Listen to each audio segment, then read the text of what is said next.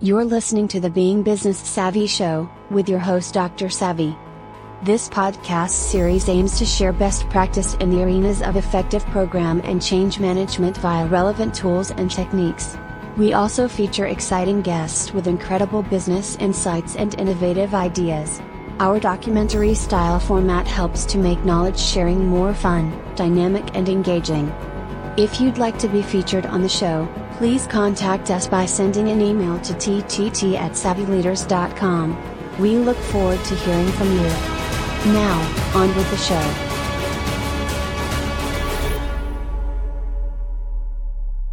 Hi everyone, welcome to another episode. I'm your host, Dr. Savvy. We're here with some fantastic people every other week, and this time round we have got a fantastic person called Ben Chai.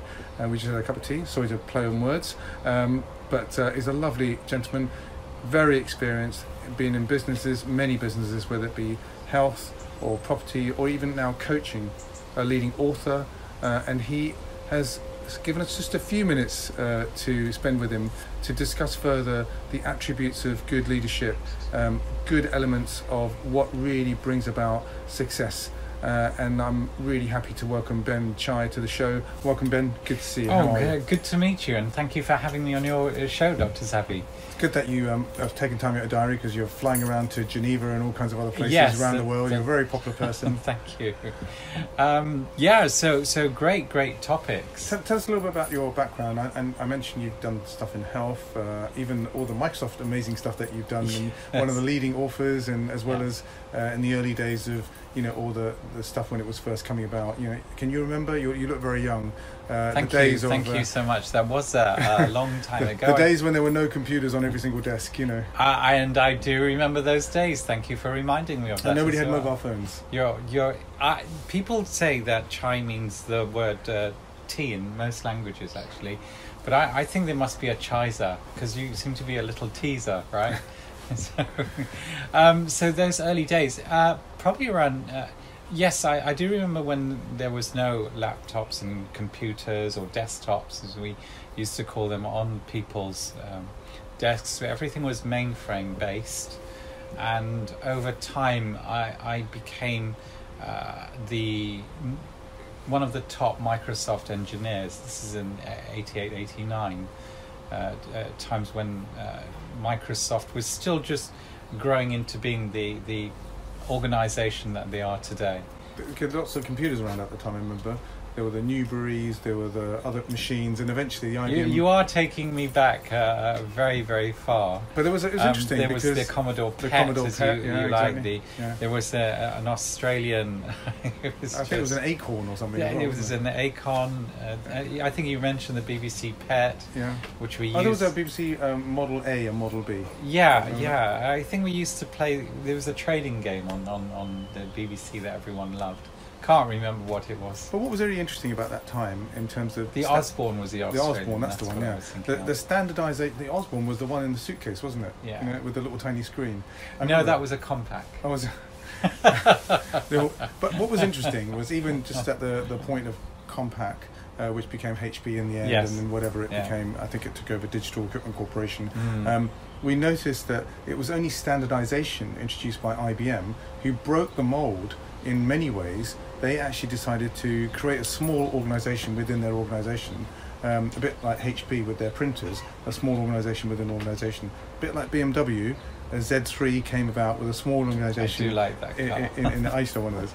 Um, but what they did was they, they took a different model. They got the printer from Epson and they actually standardized the bus, Mm. right? And and so when you started doing some of this work, Mm. that was pre-networks. But then you started getting involved in networking. It was. you? It was. like yeah. computer networking. Yeah, it was it was pre networks and and when Dr. Savvy talks about the bus, he's not talking about the one you get on and you pay some money to. He's talking about a, a yeah. he's talking about uh the uh, uh, a component within a computer that transfers data from one component, such as the memory, to the hard disk and, and or to the screen. I, I think that's the bus we're talking about here. Absolutely, yeah. Um, so it was a very, it was like the wild, wild west. Actually, there was no uh, real domination until I, IBM, as you rightly pointed out, came to the U, UK, and then we, we had some standardization. And I remember at the time there there was a company, uh, I think it was called Sirius Corporation, who actually had a lot of in the early 80s desktops. Uh, they used a, a an operating system called CP/M, and they they when IBM came to this country, they thought, "Who are they? They'll never take over Mm. from them," which was the worst thing that they could have done. That was inside a machine called the Research Machines, wasn't it? RSM, Uh, yes, RSM, yeah, yeah. And it, is, is the story true that IBM flew to uh, find an operating system and they knocked on the door of uh, Microsoft. Digital Research? I think it was a company that owned that company. Well, actually, they went to Bill Gates because he was really into languages at the time. So he was doing uh, BASIC for the, the computer and stuff. And he said, Look, I, I don't do operating systems. Uh, there's this company called Digital Research. Uh, so maybe they'll do uh, an operating system for your computer. And allegedly, the story goes that when IBM went to Digital Research, they didn't even have any executives to greet them. They'd forgotten about the appointment. They, and so IBM, were very disappointed with this behavior, went back to Bill Gates, and Bill Gates said, "All right, I'll, I'll, I'll do it." Mm. And and it was that. and the rest is history. Well, it was. It was, uh, and I think ser- serendipity or, Mm. or luck. Uh, actually, let's just call it luck. Happens to everybody. But in business, as you know, you know, having a lot of experience in the area, I mean, there was this thing called OS2 that Mm. came out. Yes, and in- in the late 80s. and it, w- wasn't that in a way of them attempting to redeem the market that they'd lost? Uh, and there was something called Warp or whatever. Yeah, you know, Yes, yes. This is and, and Microsoft Channel Architecture actually. Well, this is where IBM lost their domination uh, because they wanted everybody who'd invested hundreds of thousands of, of their their hard-earned profit into the original Microsoft um, IBM components, and then IBM said you now need to move to the Microsoft Channel Architecture. You need to buy Warp and OS2, and this is so in the 80s we had something called FUD, which was a way of selling. IBM used to sell to people, and FUD stands for fear, uncertainty, and doubt. And Microsoft's branding uh, message to people is you were never fired for buying IBM, That's right. Yeah. which was uh, may have served them, but I think it's like holding a gun to somebody's did you hear about head. this other thing called the golden screwdriver? The, uh, There's only very few people that know what the golden it- screwdriver was that is. if you'd worked for them for a certain age? you get a golden screwdriver. go- that sounds quite. You know, here you go. Don't get a watch, you get a yeah. I don't. I Yeah. don't. Then what, what, I- I, think the golden screwdriver was the accusation that the upgrades had already been built into some of the, the larger Oh, machines. right. So all the engineer would do is just turn, Turn up, turn the on. screw and go, there you go, have a cup of coffee and move on. I'm not saying that's necessarily the case, whether people did that or not, but that was a, a, a horrible phrase that was being used for I- uh, for upgrades or built into the software or built into the, the migration path for a better, a more enhanced environment when you, the time was right for your company to have that requirement, you know? I've never heard of the cold Colden screwdriver, but I do know that Microsoft, when they had their Windows NT, I know that we could change some. So in, in, in the Microsoft operating system, the more modern one was a win had a Windows uh, interface, uh, and they had something called Windows NT, and they had New had technology, the I think it's still didn't it? Yeah. I always thought, why do would you call an operating system with new technology? Because what are you going to be after three years? Any anyway, so they they had one for the desktop or the laptop and one for the servers, and I do know that if you changed a few registry entries, you suddenly got Wow. the, the server version. And we did we, there was a hack to do it, which Microsoft was very upset about. So that might be where the golden screwdriver Yeah, absolutely. uh, Maybe- maybe phrase that came from. came from. Yes. Um, so, having done a lot of great stuff in IT, moving into training, writing a lot of manuals, um, having an extensive management experience and working for some of these large corporates, uh, especially at a senior level, Mm. because that's how your career developed. Um, you decided, well, you've done health, you've done property development. Tell us, tell us a little bit about some of those industries that you've uh, kind of ventured into. You've done a number of things, haven't you? My goodness, yes, it does seem very diverse, but actually, when you grow as an entrepreneur, or uh, and people then call themselves serial entrepreneurs, I never understood that. Does that mean one at a time? I always tell them I'm a parallel entrepreneur. I have Was it machine gun approach that you're doing so many things uh, in parallel, you know, and you're hoping one of them is going to drop? Whereas Yeah. I'm a parallel Yeah. entrepreneur. Doesn't it mean? Doesn't it also mean that you have to be um, kind of uh, worried about the fact that you're going to put your money in certain things, you're going to lose certain things? Because I believe it's five percent return, I think, on all the investment that goes into Silicon Valley. That there will be something that will come about, but it, but people get to be more risk averse because they think there wasn't that much money around. They need to back certain players. You Mm. know. They're diversifying and they're they're managing their risk uh, profiles, I guess. Uh, so, uh, so I started in a small company. I didn't really have a good degree. I know you're very uh, well educated, and your son he's he's on his second uh, or, or something. Is it? I, I think, but for me, I just scraped a degree at university, and I remember my family uh, saying, telling me that I that they didn't think I'd amount to much. So I thought, well, okay, uh, maybe you're right, maybe you're not, but I, I will uh, just find my own way. I lived on a friend's floor with eight other people. He he's a, a lovely guy. Hi- His name is Tanabala Surya Shanmugam. I, I don't know if you know where that, that family's from, but I, I used to sleep on his grand uh, uh, floor, and I used to have porridge for lunch and cornflakes for dinner Mm. because I, I, I just never had much money. Now, I worked for an IT, one of the first IT companies in this country, and I worked as an administrator. So I did the procurement and the paperwork for the customers. That's all I did. And I just one day I just thought I need to get out of this rubbish I'm in. Uh, You know, if I if if I get the courage to ask somebody on a date, I have nowhere to take them, you know, or bring them back to my place. What with six other people lying on the floor? Right. So, so I just thought I needed to do something. And what I did in those days, we had these big discs, uh, and I, I just stayed till three or four, five in the morning learning about this software. And later on in that in that uh, journey, I started writing print drivers for a, a one of the leading word processors at the time, which was called Multimate, for some of the uh, companies. And and so that was that was my if you like my first business. Made a little money, didn't know how to market, didn't know how to brand, and mostly it was word of mouth because people oh Ben has done this for us, let's tell somebody else about it. So so that that that was my if you like my first business.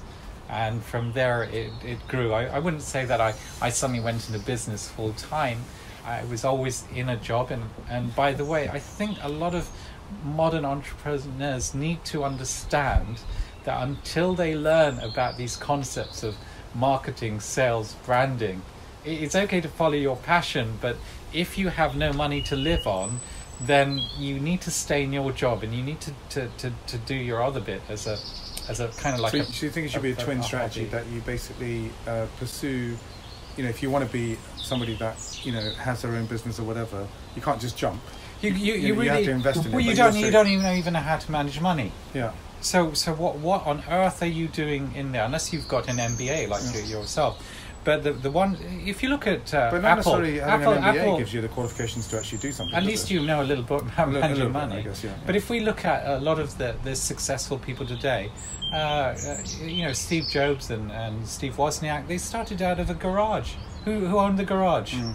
right? Um, uh, Bill Gates, uh, he he could work from home if he wanted to. I think he may have done. Z- Zuckerberg, all of these guys had somebody financing them, Mm. or or they lived from home before they they became uh, the the big iconic people there. And of course, they all had their mistakes and disasters, but they learned from it. But they didn't. They their their their, their finance wasn't impacted so badly because either you have a spouse, you know, uh, working while you're while you're learning your craft, or you've got your parents' support, or you've inherited some money through. Uh, or, or you've got friends supporting you. you. You have to have some kind of income. as Uh, a, as a basis, as a- as a basis. as a foundation. if you want to i feel if you want to if you there are some people who've just gone out and done it they are exceptionals and the reason that they've just gone out and done that they had nothing else to fall back on it they had to succeed and i i think a lot of people they don't know how to just they don't know how to burn their bridges and just succeed when I went full time into business, uh, I in I was uh, in charge of uh, EMEA, so that's the Middle East Yeah. and Europe for for Kodak, and I had a new director who who wanted to be CEO at the expense of all the other directors, and I would not play that political game. So he created this constructive dismissal strategy with Wow. me, Okay. and uh, and when they used it on me, I said, "You do realize your entire uh, IT department is walking out with me." They said, "If we give you this money, will you go quietly?" I said, "Of course. Why would I want to work with for this this this person?" So even I had five or six months of of of, of money that was in the bank to support me as I went on to my next journey. It's interesting. that We were talking earlier on about pain. Yeah. That was that was a pain, right? You had, you know, it must have been a pain. Uh, Oh, yeah, of course, because I'm still young. I don't understand why someone is engineering this for to. And, and by the way, this was in the late '80s, and really, the late '80s, we were we were at the the hitting a major uh, depression area, and he's still fighting the other directors Right. To become CEO instead of working together with them. To take Kodak to the next to level. another level. Well, Well, we- we know what happened with. Kodak. I was gonna say, we know so, what happened to so, so when Yeah. you've got these kind of, and I, and I know we're going to be moving on to leadership soon. When you've got that kind of terrible leadership at the, the, uh, within your organization, it, the the organization, the Kodak was an institute. It was an institute, and, and you had these these crazy It had, it directors. had an incredible uh, pedigree as well, didn't it? In terms Brilliant of where it came brand. from. Wonderful you know, brand. Uh, you know where it came from, its history, its origins, in terms of the people that Mm. Yeah. pioneered the technology. Um, you know the impl- the impact that photographs have on lives at the end of the day. You know, emotionally as well. You know, um, what what I wanted to pick up on was this pain thing. So you went through. You love pain, Doctor. No, no, no, I just. um, it was interesting. I was, I was talking to someone the other day, and, I, and uh, when I was at school, someone said to me that, uh, you know, when you when you break your leg or you hurt yourself, you know, you actually make friends with pain. You, you know, and it was, a, it, you know, we used to have speakers that used to come, and he'd, he'd say, you always go back to it and go, am I still hurting? You know, you, you know, if you've got a bit of a pain in your knee, oh, is my knee still hurting? You're kind of constantly vi- visiting it. So in a way, he was saying you're making friends with it. In a way, when you're in bit, and you know, we've all had different episodes. You know, sometimes you get on with people, sometimes you learn. You know, um, my, my friend used to say this thing, uh, which I, uh, when I was at Department of Health, and he used to say, you know, what would Jesus have done? You Mm. know, uh, but we're not Jesus. You know, we're not people that actually have that foresight to be able to know or predict. I, I think But do you- so, but but, he, learned. Jesus was his hero, really, Yeah. and he was just thinking, what yeah. would what would Jesus what- have done that? si- So when he's, he's in that his hero. situation, what do you Yeah. think? How would Jesus react? Do I have enough, uh, you know, uh, knowledge about myself, about the theology aspect, Mm. or the spiritual part, or whatever? Are there certain routes that could be taken? But at the time, you're so under stress, right? That all those things are compounding. You have to make decisions. But after the event, and you, you said something quite profound when we were talking earlier on. You learn from that. You know, it's something that you kind of. Do you bring that back in and you say? Mm. well, I, I, I, you know- I, I totally understand. I'm on board on what you're saying. Uh, so I, after this uh, interview, I will give you a lot of pain because I want you to be very successful, right? Thank you. my my mother used to say that, um, and we hear this phrase "no pain, no gain." My my own background, I, I was bullied a lot, and, and I did uh, try to commit suicide as a as a, a young young man, but I wouldn't change that that my childhood for anything. I wouldn't wish it on anybody, but because of that childhood, uh, I don't think I would be as far in business as I am today. I, I think that I learned a lot of survival skills. I, I learned how to deal with bullies without them knowing I'm dealing with them. I just I just learned a a lot of great great things. Are you Uh, saying that your life would have been different? I mean, I have to tell you that I do. That what you've just said does resonate with me as well because when I was at school, Yeah. I, I was bullied a lot uh, uh, as well. Um, I'd probably bully you after chatting with you. You know. There you go. I'm Uh, um, maybe I'm being bullied in the interview. No, uh, yes. Actually, that's a, this is really true. Yeah. You, I, There I are have bullies. met There bullies, are in, bullies in, in corporate. interviews. Yeah, Yeah, no, they are. yeah, Yeah. really. they love it. you know? I, am thinking, You know? what? because they get off on it, you know, in terms of they, they, it's an it's an ego thing or whatever. And then I actually I don't know whether you agree with me, but I do think in leadership, uh, personally, Mm. uh, ruthlessness in the long term. You know, talk about karma and all the rest of Yeah. it. I don't think a pathway to success is ruthlessness, right? Some people may argue that it depends on the situation. You know, you might be a person that's brought into an organisation to to kind of asset strip. You know, you know, it's very easy to generalise. That's But then very again, sad. you know- Actually, a friend of mine had to do that. He he was ended up very depressed.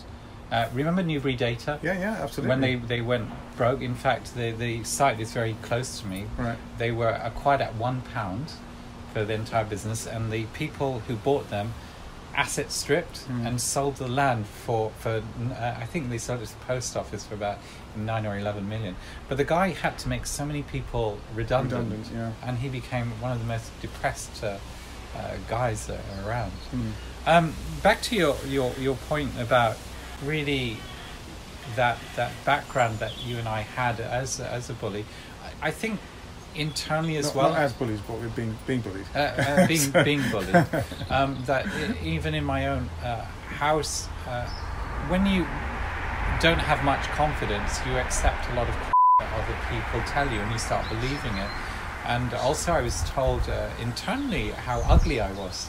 Uh, that's why sometimes I'm looking at the mirror and I'm thinking, "That's a high, really handsome guy." You're- That- you're looking good. You're looking Thank good. you. Yeah. But but I didn't have that much self confidence, Mm. which I think is a, a mark of another uh, of great leaders. They are confident, but they're confident in a good way. Now, back to your talk, uh, question about ruthless. Do you think ruthless people can get very high? So, can I ask you a question? Do you think that Hitler was ruthless? I think uh, he probably was a charmer. You know. Do you think Trump is ruthless? Well, it's interesting. It, he, he's unpredictable, Mm. and I reckon and a lot of people say this. Uh, maybe on a one-to-one basis, he might be okay, but Yeah. sometimes it's a persona that Yeah. give off. It's interesting you mentioned Trump because of the latest comedy routine from, uh, I think it's Chris Rock, Yeah. is saying we need more bullies, otherwise you end up with people like Donald Trump. Um, but that, that's just that's in humour. Um, uh, so it's an interesting one. Do I'm- I I'm do I think he's a bully? I think that clearly the persona, the communication, uh, the body language, w- what he says, the Mm. way he says it, the contradiction in politics. Mm. Sometimes you say one thing in a generation, you know, maybe over ten years, and suddenly you change your mind. Yeah. Um, because it's not necessarily. I'm not necessarily. I'm saying I'm a fan. I'm just saying. Sometimes you can be misconstrued. Um, so I Nobody don't wants really to know say what to whether believe. they're a fan or a pro of Donald Trump. They don't really know Yeah. what to, They don't to really think want to think. because of his unpredictable. uh, unpredictable. But I, I- do think that if you go back, I mean, apparently he was quite a Democrat. I mean, Yeah. uh, he has a lot of links with the uh, the Far East Mm. uh, as well as the Middle East. Uh, now, is he doing that out of business, or is he doing it because uh, he generally is a nice guy and he gets Yeah. on with people? Yeah. Uh, and if you look at, you know, regardless of what people say about his business dealings, uh, it's the definition of success. Is he successful?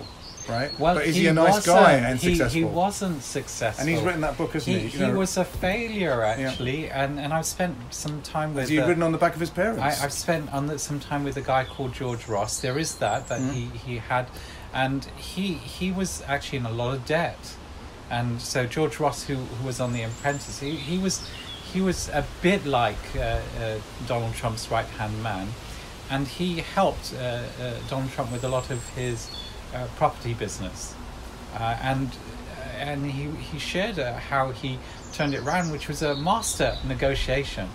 And funny enough, you talk about unpredictability.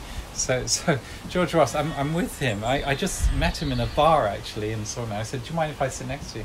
He said, "You know, the thing about you, Ben, that makes you very strong towards a lot of people is you are totally unpredictable." And I think this is what Donald Trump is being with the interviews. It, people don't know how to take him. Mm. They, uh, which makes it very difficult for them to know how to negotiate with him. And I don't think he's he hasn't taken us to war yet, has he?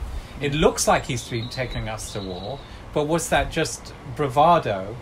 Uh, a bit like uh, had Saddam Hussein saying, "I do have uh, weapons of mass destruction," but he had nothing. So is it that that potential threat that is causing him to be a good negotiator? But is he doing it else? intentionally? I, I guess what it is, is it with I- intent or is it just a He- circumstance? I think he would be doing it intent for the best, the benefit, what he thinks is the benefit Mm. for for America. I, I really do think that. So if he thinks he needs to appear to be like a bully, then to to to to get everyone to get rid of their nuclear uh, arms, then he will do that. Right. If he thinks that I have to be soft to get the results, Yeah, then but it's then- still a high, uh, high stakes, high risk situation because somebody might go, "Oh, I, I don't believe you. Press the button." They, you they might they Yeah, might so do you know, we that. talk about unpre- unpredictability of the but- people that you're dealing with. But then he's got to be good at reading people, and I Yeah, think this is a mark of a good leader that he can read the people he's negotiating Mm. with, and you know that if you push them so far, then they'll do that. Um, I, I want to come back to again to your talk about ruthlessness. So uh, I remember somebody has been told he's a bit like Steve Jobs, Mm. and he's taken it as a compliment. But I don't think he should, Mm. because Steve Jobs was. Uh, I, I don't mean to say. Can I say use strong language on your videos?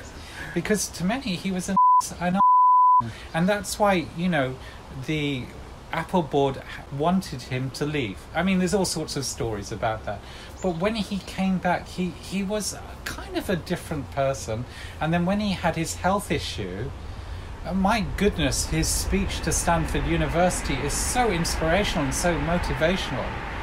Uh, he became a human being. He he really started relate, and I think that's when, I think that was the height of his le- leadership, where he wasn't this ruthless person. Coming back to your your original point, where he wasn't that ruthless person anymore. M- Maybe the you know when you think of it from a you know obviously the product is highly successful. It's morphed itself into Mm. many different areas. Mm. People using Apple all across the board in terms of its uh, you know uh, the sphere that it creates in terms of the whatever they call it. You know the uh, if you're an Apple person or, or, or an Android person Yeah. or whatever, you're part of that network. You can easily share stuff and all the rest of it. But that organisation has grown and grown and grown.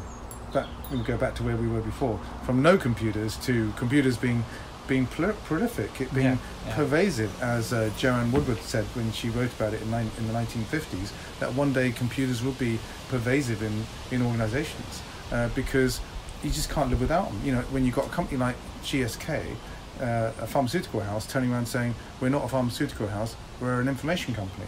Because then need, you know, so suddenly the whole of that that paradigm has actually changed. Mm. I Um, actually deployed Novell at uh, GSK. There you go. You know. and uh, then I then I had to deal with um, they they made lots of people redundant, and then I had to educate the people in. At the time, Novell was the leading network, and, and I, I was educating them so that they could get better jobs. Wow. Um, Which uh, are kind of uh, repurpose their skills. yeah, which I thought was very kind of Yeah. GSK to, Very to good. spend a lot of money. Uh, you know, we were talking about sev- yeah, probably about a million in education to people they were making redundant to help them get better jobs. What, what I was going to say about and the- again, that's great. I think that's wonderful. Well, com- companies have got pressure, and it's good if they've got social Mm. responsibility that they want to do Mm. the right thing for an Yeah. employee. I think it's a really great thing, and Yeah. there's a real quality element of leadership there, which is away from ruthlessness. We go, all right, we don't care about you, we'll fire you. That's ruthlessness.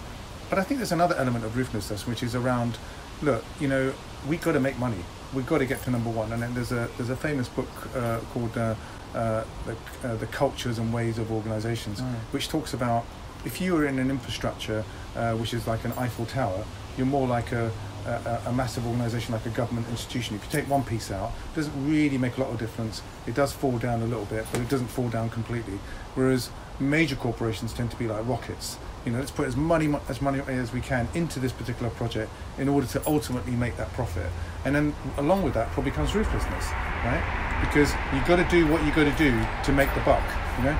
Yeah, yeah. Uh, uh, but then wow. does that follow back in terms of, you know, we talk about leadership and, and Yeah. success factors, and a lot of things that you've focused in on Mm. in the businesses that you've worked with, Mm. especially whether it be in the coaching side or, you know, where you've actually helped them really get to grips with why, you know, I, I overheard you saying earlier on, if you don't mind me saying, you were, do you really need that slide in there? Does it really have a purpose? You know, you know, the, the or getting away from the death by PowerPoint Yeah. to the real kind of what is the you know have four slides Yeah. talk about the real value of what you're talking about and let that be an aid to you Yeah. rather than it being oh no another bullet point which i really don't understand but it's got some great words you know and it doesn't really add value to the thing but i must have it in there because it's part of my spiel Yeah. you know Yeah. um, so you know you got that through experience do you That's think through my running a media company. yeah through the, through the Actually, several media how to, how companies. to how to say things properly, Yeah. how to say things with meaning. But it also, I think, comes from your extensive business experience. So, whether or not you're frying samosas right, and putting them in packaging and selling them to Marks and Spencer. Do like a good samosa. I'm not saying that you're doing that, or whether you're uh, whether you're running uh, the, the railways, there are generic business skills, aren't there, that apply, whether it be Yes, operationally. yeah, or there, there, there are very generic, and, Yeah. and the number one thing, uh, and, uh, and coming back to your point about businesses, they're there to make money. Uh, and if you don't understand cash flow, you should, you literally should not be in business. And this is a, another reason uh, why I think when you're starting out in a, on an entrepreneurial world, and if you want to be a leader, please, please understand cash flow. Uh, and, and this is why, again, if somebody is powering you, either you're, you're living in your parents' home or a spouse is supporting you, while you're delivering your passion, learn about cash flow, learn how to conserve money, learn how to invest it, learn how to make it, uh, learn the areas of your business to reinvest in. And the, the, the great problems with the uh, 2000 dot com boom and bust was people thought if if you look good, if you drive in flash cars, then people will will do business with you. And people weren't investing operationally. They didn't infrastructure. Correct. They Yeah. didn't. They were investing in branding, really, and and and that's why so many businesses went out of business. The, the number one, if people Google what the number one reason for business failure is, it's cash flow. And the number one. And I so back to to whether you're ruthless by going after the finance. I I. I don't think you are. I don't think that's ruthless. I think you're in business to make money. I think maybe the word is that you've got to be thorough, right? And you've got to make sure that no one's, you know, you got to you got to monitor it. You got to Monetize you, it, you- monetize it, yeah, yeah. you you got to monitor it, monitor it, and if you can monetize, you know, they say Yeah. money makes money, Yeah. but money only makes money if you're smart about it. Mm. Not if you're just going to go, oh, I'll put it in that, and not do the due diligence to actually understand Correct. what the implication of that is. But that intelligence, and, and I really think you, the point you've made is excellent. That know your numbers, Mm. right? Even when you're doing a project, Yeah. know your numbers. Yeah. Because you run out of cash, you can't pay the person who's going to do the project for you. But more importantly, on a roll-up basis, how much money have I got coming up so that I can invest in this? And I've only got this much left to do Mm. on the project. So, but they are actually out of balance, you know. Yeah. Uh, and, I- and I think it's important to to to be uh, clear about uh, the status of that cash, you know.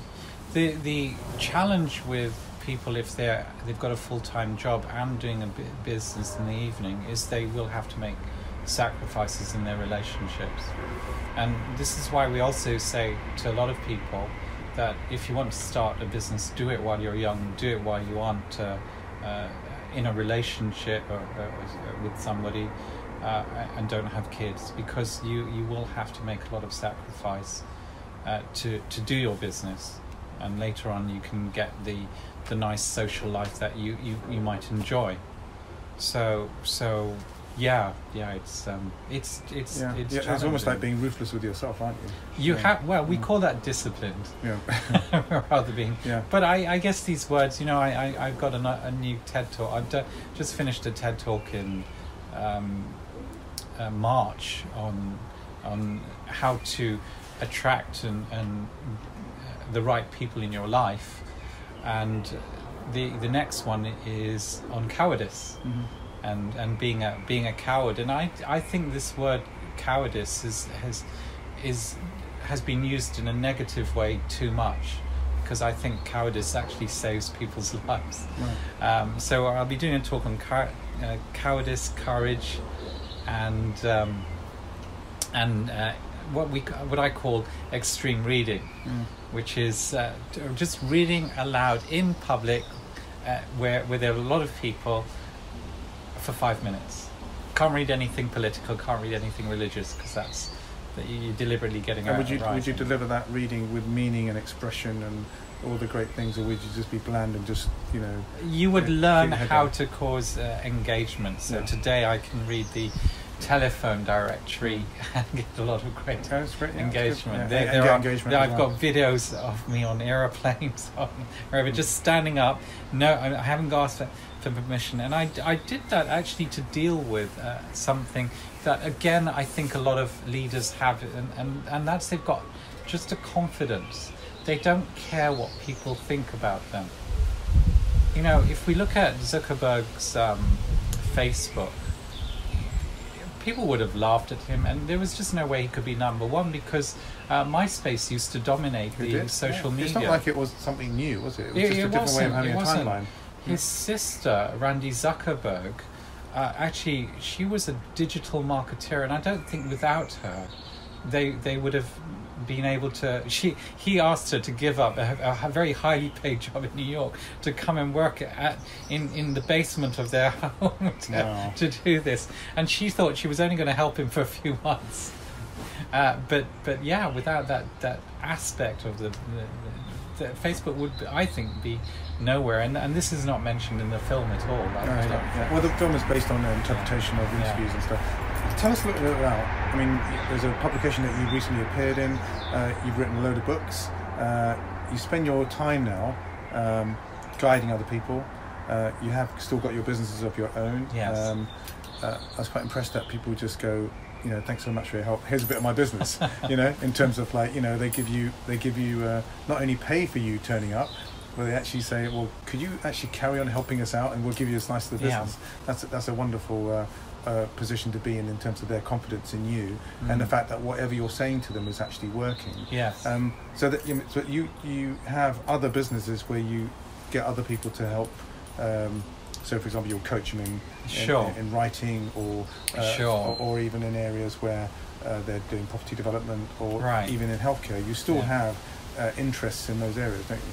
so, What, so should I mean the other way of asking the question is how do you spend your time? how do I spend my time? I actually spend a lot of time watching superhero films. I have this big, uh, massive comic book collection of, of uh, probably about twenty thousand uh, comics. I wish I'd keep my uh, I kept my original Avengers uh, volume.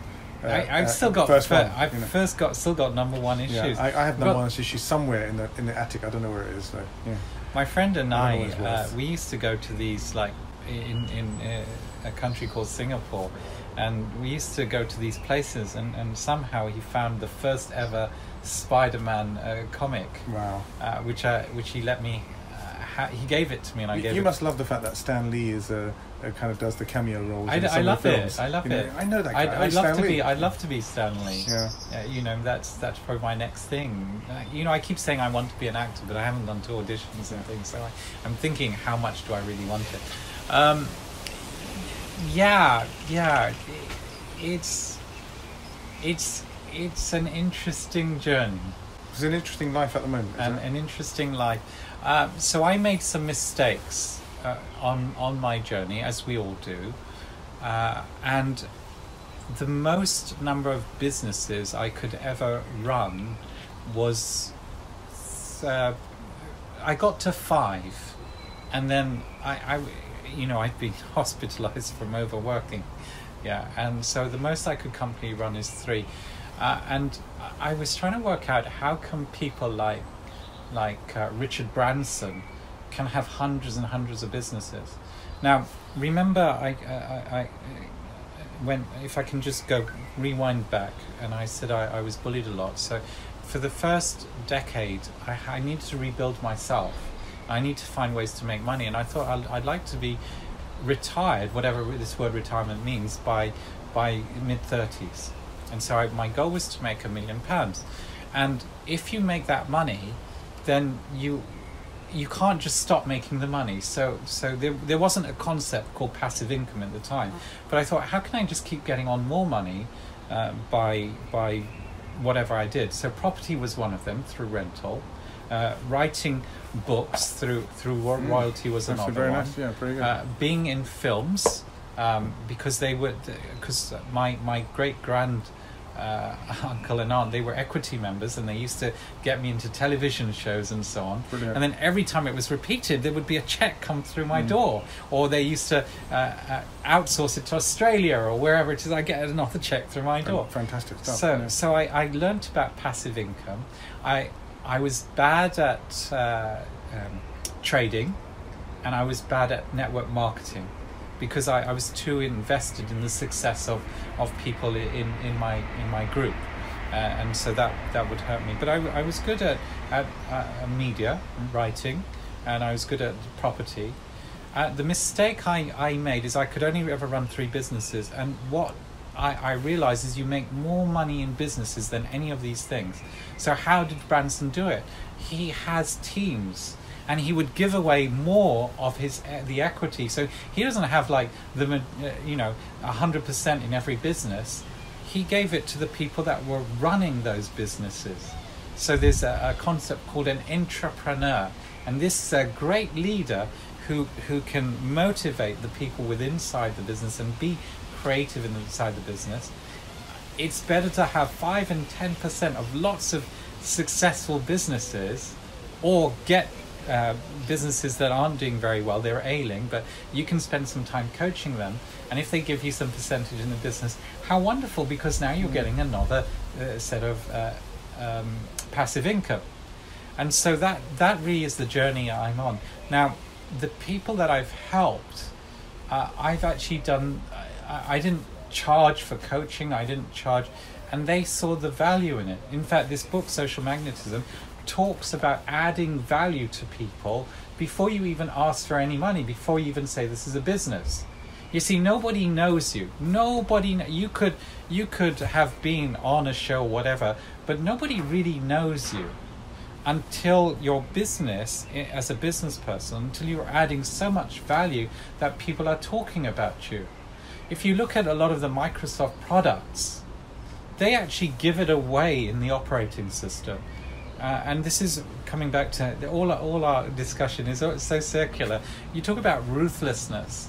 Netscape was the leading browser It of was, the time, Yeah. and Microsoft just gave it away. Mm.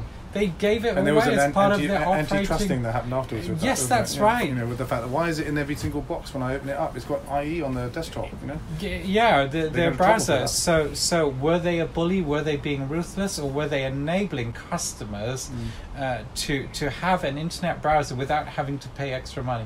Mm. I, I, I don't want to get into the semantics. Some depending on which side of the of the the if you were at Netscape, you would have felt they were a bully. You would have felt, felt they were being ruthless.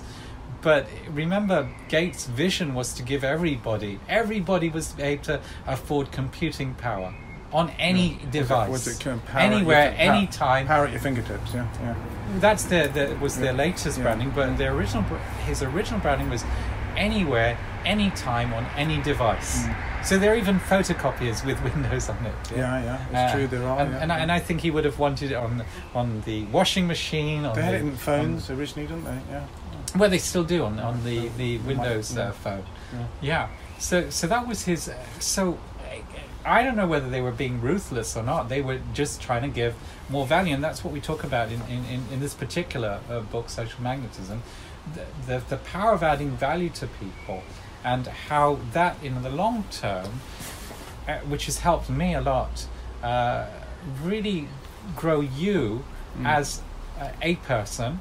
So you're not being ruthless by adding value. And in this book, we talk about adding value without wanting anything in return. You see, karma. People think that if uh, if It's somebody like a selfless thing, isn't it? it, it Yeah. has to be selfless. Mm. It, people think if I'm nice to you, then you're nice to me. That's karma. That's not karma. Mm. Ka- that's a business deal.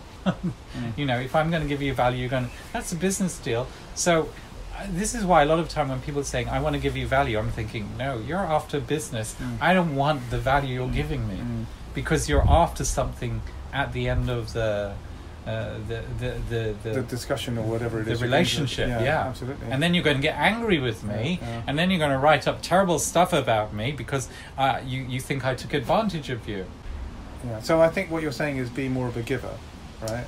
Yeah, And don't necessarily expect things in return, and and hopefully the the honourable side of it, the the other individual, and the discussion uh, will will bring about a return, but don't have any expectations. Don't have any expectations, and in fact, I, I think true karma is you never actually get anything back from the people you gave any, Right. something to. Right. It, it comes from totally unexpected uh, areas. Yeah, I think I, I think you're right about that. I mean, if you spent your entire life thinking that someone owes you a Yeah. You know, you're going to hold a grudge, aren't you? You are you you really are going to. Oh yeah, I did that for them, and they never give anything back to me. So, it was so wonderful to meet you. And uh, we discussed a whole load I, of yeah, I don't think even we've Yeah. got gone deep. We I was like, expecting you you to Yeah. to take me really deep because because you know the whole thing about Steve Jobs as Yeah. well Yeah. is just was he he, I just think he became a more effective leader. He was a lot more humble when he came back to Right. Apple, and and when when he had his his his uh, ne- well, it did eventually. Like, it did eventually. I think he got a bit better and then he Yeah, got then he yeah. got worse. I mean, I think there, there are certain learnings that you know from this discussion. There's some incredible uh, insights that you've given. You know, firstly, uh, the importance of knowing your numbers. Uh, you know, being a good business person. You know, don't just give everything up. You have to run things in parallel for a while. Um, we discussed ruthlessness at quite a large scale, but obviously there are different elements to that too. Um, importance of um, I like the, the idea of karma. You know, you've obviously got loads of experience of having worked in, uh, for different people, uh, different organisations. Yeah. Don't have any expectations. Be more of a giver. That, that's a that's a lovely uh, sentiment to uh, to continue with uh, as a as a kind of a life goal, really. Mm. Um, in, interesting the point you made about maybe at the time there wasn't necessarily the passive or the uh, what they call reciprocal income. You know, I'll do this because it will keep giving me a check. You know, the royal, you know, the royalties or whatever. Um, but it's good. I, I think those models are quite good nowadays. They seem to be better, don't they? You can have a book which hopefully will sell more, which can complement other products. I'm, I'm not sure books sell that much. Yeah, what I mean is th- other things that can help. You know? But but what this book has has done so so in fact all, uh, people buy the money actually goes to charity, but uh, it actually has pushed me forward in different areas from a branding perspective. Uh, to to give workshops which are, are paid for workshops to to give uh, certain kinds of talks which people will will pay me for. So I'm not so. yeah. I, I, the the days when I was in media and the amount of, you made through traditional media, I, I think uh, has evolved to a different uh, uh, model uh, where you can can make money. Mm. Um, just uh, uh, just this, this, this one last thing on giving, you need to know when to walk away. So the, it's okay to see, say be a giver, but some people will abuse your time, and you need to to to learn. Look, you know, I, there's only so far I can take you. Um, I actually have my own life to live, and you're phoning me up every single day for the last three or four hours. You you need to you need to help people to grow up and to to do their own googling and uh, and then come back with solutions. This is how I, I grew my own children. Mm. My, my daughter says this that she said growing up I hated my dad because uh, you know I'd come with him a problem and he'd say okay you fix the problem and come don't don't fix the problem come back to me with three solutions Mm. and I'll tell you which one is right. And but she said today it's really helped me because I don't try and just suck people yeah, dry. We yeah. we call them vampires and black holes and, and so on. Oh, exactly. So just be careful about the giving. I think I think it's important, and in the book we also talk about there are times you just need to walk away. Absolutely. So, unfortunately and sadly, you know, you didn't prime me up for that one. We have to walk away from this interview, uh, but I, with a. I love to prime you. Prime, thank you for that. You know, you could you, you could be my. You know, what do they call it? Your The, uh, muse. That's that's the one. Um, it's been really great meeting you, Ben. So much. Thank uh, you. Great thank, insights. Thank you, Dr. so much. I appreciate Uh, it. and uh, you know, we're going to share this on various outlets. Uh, I think if you want to take a look at the book, uh, try and understand some of the great insights and uh, uh, experience that comes about from it, I think you'll be uh, better for it. Uh, so until we see you next time round, thanks a lot for tuning in to Savvy Leaders uh, and have a great week, month, year, and whatever you're planning to do.